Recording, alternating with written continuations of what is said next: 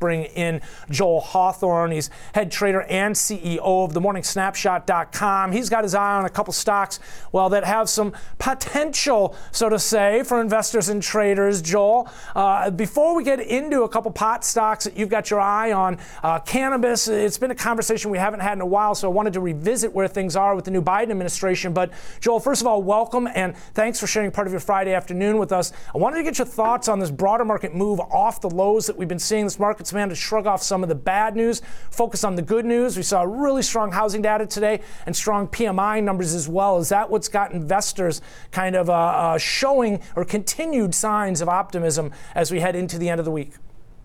Yeah, I uh, I couldn't agree with you more, Ben. I think that uh, uh, right now we're seeing a lot of risk on.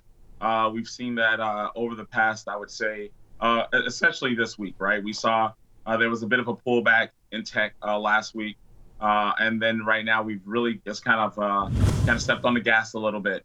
Overall, looking at cannabis stocks, I think there's a lot of optimism with the new administration. I think there's a lot of of hope of what's to come. We've seen it around this particular asset class or sector, if you would. And I think there's uh, that optimism will continue to flow uh, at least for the rest of the year. Uh, we've seen, um, if you would, looking at uh, cannabis, looking at some of the other alternative currencies, all of that hope, all of that optimism is uh, is, is definitely very aggressive right now. Because of that, I'm looking at uh, I'm looking at if you would CGC, and I'm seeing right now that we're trading 33 and change right now, just shy of the one-year highs of 35.08 uh, I like the optimism around that. I like. I, I, think there's more buying there. So right now, I'm looking at really just looking at some call options. Uh, really just wanting to buy some calls. Uh, they don't. They actually don't report earnings until early next month, February 9th. So uh, right now, I don't want to kind of put on any spreads. I don't want to essentially limit myself for upside potential. So looking at some calls right now that essentially would expire if you would maybe out until about uh, about July 21st. I think as the summer rolls out, I think we'll see more and more activity. And because of that, uh, I'm looking at the, at the money calls. Uh, right now, the, the, the offer for those are about three dollars and five cents. I think that's a good opportunity there because it essentially gives me more time, just in case there's a knee-jerk reaction or uh, in case uh, investors uh, are a little cautious coming into rather sooner than later. Uh, I have more time, more theta that can help me out in this trade. Okay, so you've got the technicals in your corner. Again, the trend environment we've been seeing to the upside, as you just mentioned, the 3508 high we recently traded. I mean, this has been leaps and bounds off that low that we saw below $10 back at the pandemic low. Uh, this is definitely tied to, well, you've got the earnings coming up, which could provide a bit of a catalyst. You've got the Biden administration expectation that there's going to be a, well, more uh, lenient policy at the very least, kind of uh, towards marijuana and potentially with more states providing legalization and, well, in need of some of the tax revenue that could be a result thereof in terms of legalization. I mean, there's definitely some tailwinds here to say the least. I guess the question now becomes what could derail some of this momentum to the upside? This has been a nice trend. I mean, again, as mentioned, from below $10 back in the uh, spring of last year all the way up to 35.08. What would concern you in terms of those call options at this point, Joel? Well, I think the, the, the biggest concern would be if there's any pushback uh, in Congress okay. uh, from yeah, from state to state, anything that would be political, anything headline driven that would uh, essentially derail uh, the, the optimistic views that I think uh, everyone has right now. Even if that pullback does happen, and this is why I simply want to buy those call options, because of that, we found a little bit of support on a gap up right around 30, right? So we're trading right now 33.52 or so as we speak.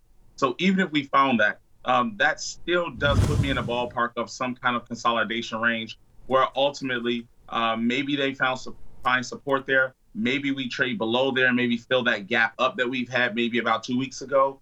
Um, that all that can be uh, what, what, what could be expected, but time will be of the essence because as you know, right, uh, people buy the rumor and they sell the fact, right? Mm. It, it, any any headlines are definitely going to get this stock moving. Uh, we've we've seen some headlines here this week, as a matter of fact, with uh, some celebrities kind of starting a uh, cannabis fund for small business, and some of the people who feel like they've shut out of this industry. So any of that news is just going to add to more, much more momentum. So uh, I think time and uh, just being uh, just having having some risk on in the industry would be wise for me.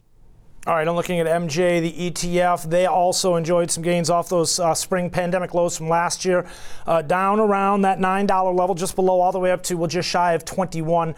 Recently, uh, looks like last week to 2097. Joel, let's move on because uh, Constellation Brands, ticker symbol STZ, kind of falls in the same category here. Uh, again, it's been a while since we looked at these names. I'm just curious what's been playing out in terms of, uh, well, when you look at STZ, down on the day by about six tenths of a percent but on the daily time frame, very similar trajectory. It looks like well-defined trend environment to the upside still. Yeah, yeah, definitely. Uh, this is another one that I really like, but this is one that I, I feel like um, I, w- I want to kind of put on a trade, but I don't want to just put all my eggs in one basket. I'm going to be putting on an actual uh, call spread, right? So I'm going to be buying the 225, selling the 227s, risking one to make one. Uh, my break even on this trade is going to be about 226.25. Uh, if we currently look at the trade right now, it's trading just above that at 227 and change, right around 227.14. Um, they don't report earnings until actually uh, April. Okay. So I think that you know, looking at this trade right now, um, the 240s are the are the one year high, 240 76s. I think we can possibly get back there, but I am not going to play for this explosion of a move. Essentially, if it just stays where it is, if there's some consolidation here, I stand to make a profit.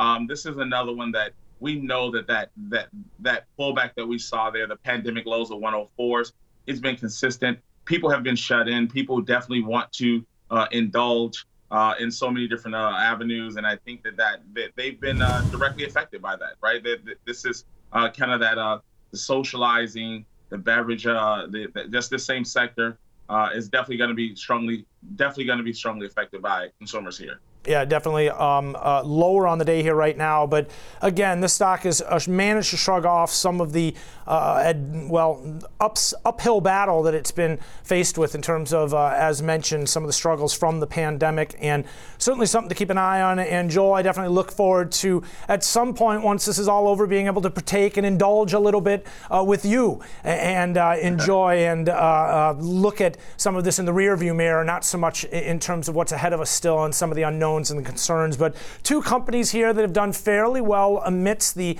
uh, newness of the Biden administration, some of the uh, Senate activity we saw in Georgia as well, and some of the unknowns being removed, and expectations that there's uh, better times to come, so to say, not only in terms of the broader market here, but also for uh, some of these pot stocks also. Joel Hawthorne, really appreciate you joining us. Ladies and gentlemen, Joel's the head trader and CEO of the morningsnapshot.com.